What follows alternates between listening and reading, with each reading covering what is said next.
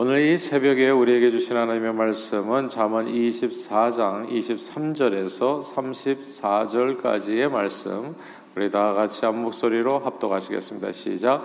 이것도 지혜로운 자들의 말씀이라 재판할 때 낯을 보아 주는 것이 옳지 못하니라.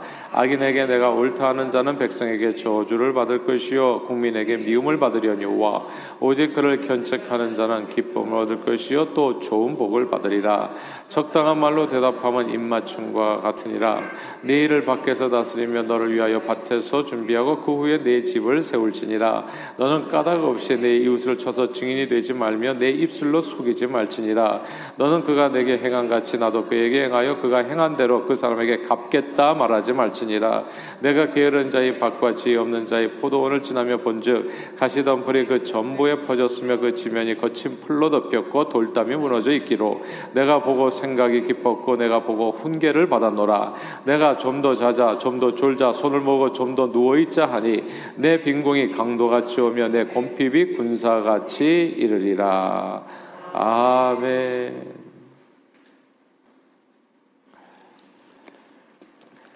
아, 어릴 때 로미오와 줄리엣 이야기를 감명 깊게 봤습니다. 몬테규 가문과 카플렉가는 일꾼들까지도 서로 만나면 싸울 정도로 심각한 이제 원수 가문인 거죠.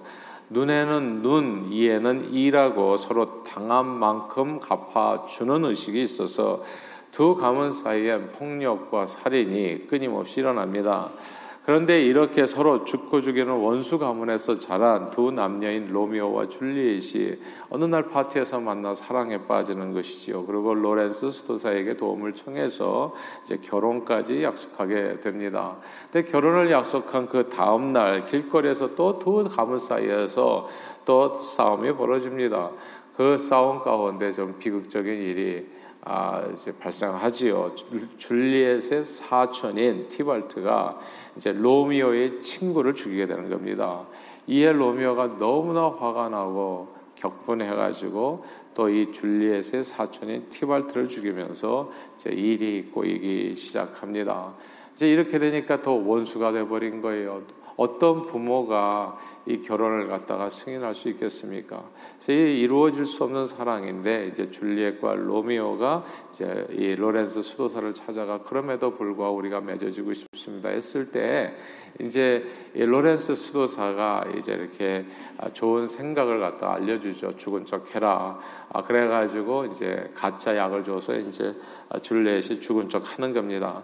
근데 이 로미오는 그 사이에 이제 이렇게 이런 얘기들을 이렇게 전달해 주는 과정에서 전달이 잘 안 되게 돼요. 그래서 로미오는 까맣게 줄리엣이 죽은 척 한다는 사실을 모르고 아 이제 줄리엣을 찾아가는데 줄리엣이 죽어버린 거예요 눈앞에. 그래서 죽은 줄로만 안 로미오 로미오는 줄리엣의 무덤 앞에서 이제 독약을 먹고 자살하지요. 아, 그리고 깨어난 줄, 줄리엣은 로미오의 시체를 보고 또 절망해서 자기도 역시 목숨을 끊습니다.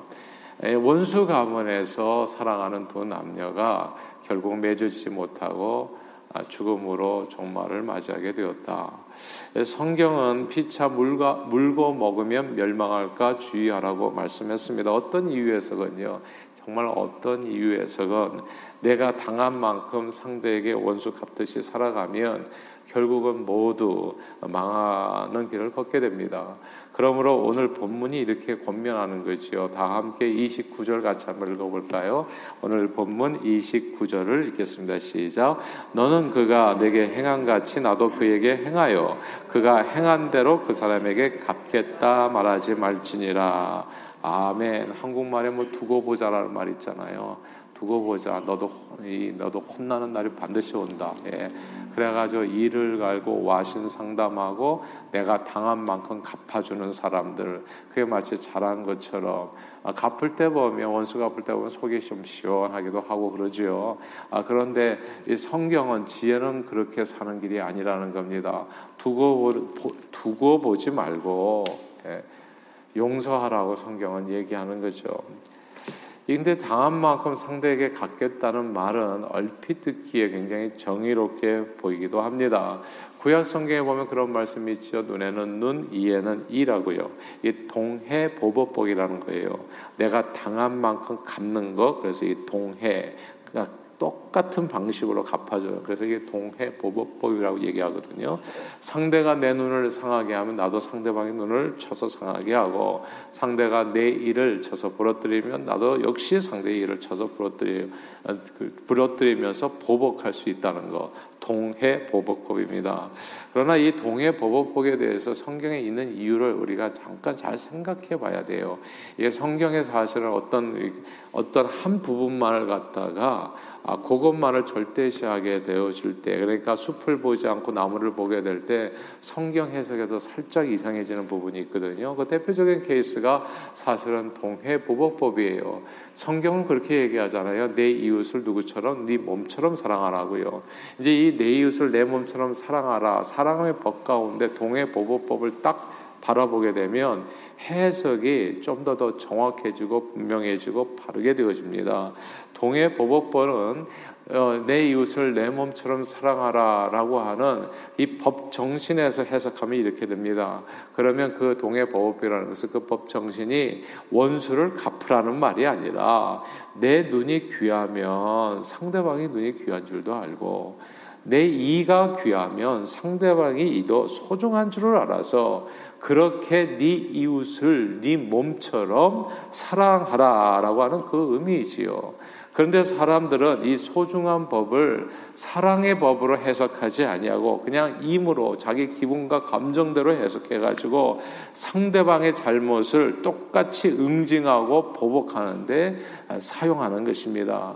그러나 동해 보복하면 어떻게 되냐? 악이 끊어지지 않게 되지요.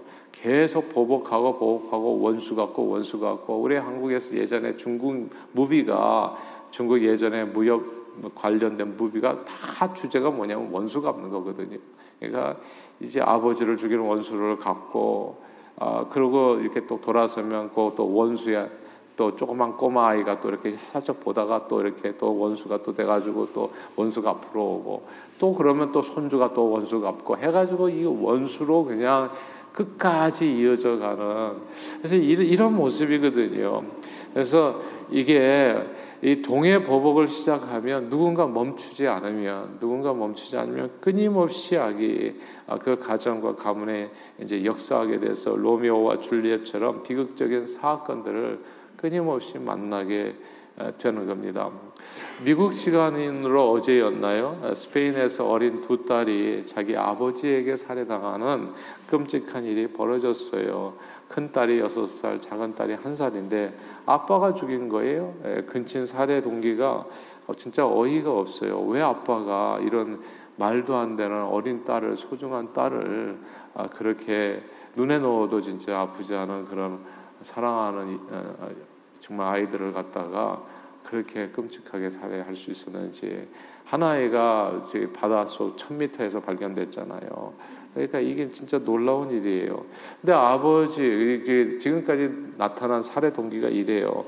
아버지는 이혼한 전 부인에게 상상할 수 있는 가장 큰 고통을 주기 위해서 그래서 이런 끔찍한 일을 저질렀다는 겁니다. 아마도 딸들을 죽인 아빠는 전처로부터 뭔가 큰 상처를 입은 듯 싶어요. 자신의 분노와 상처와 절망이 얼마나 큰 것인가를 상대에게 보여주고 싶었던 것 같습니다. 그러나 상대가 행한 대로 갚은 결과는 너무나 무섭고 끔찍한 거예요. 딸들은 죽었고 아버지는 살인자가 되었고 어머니는 평생 고통 가운데 살게 됩니다.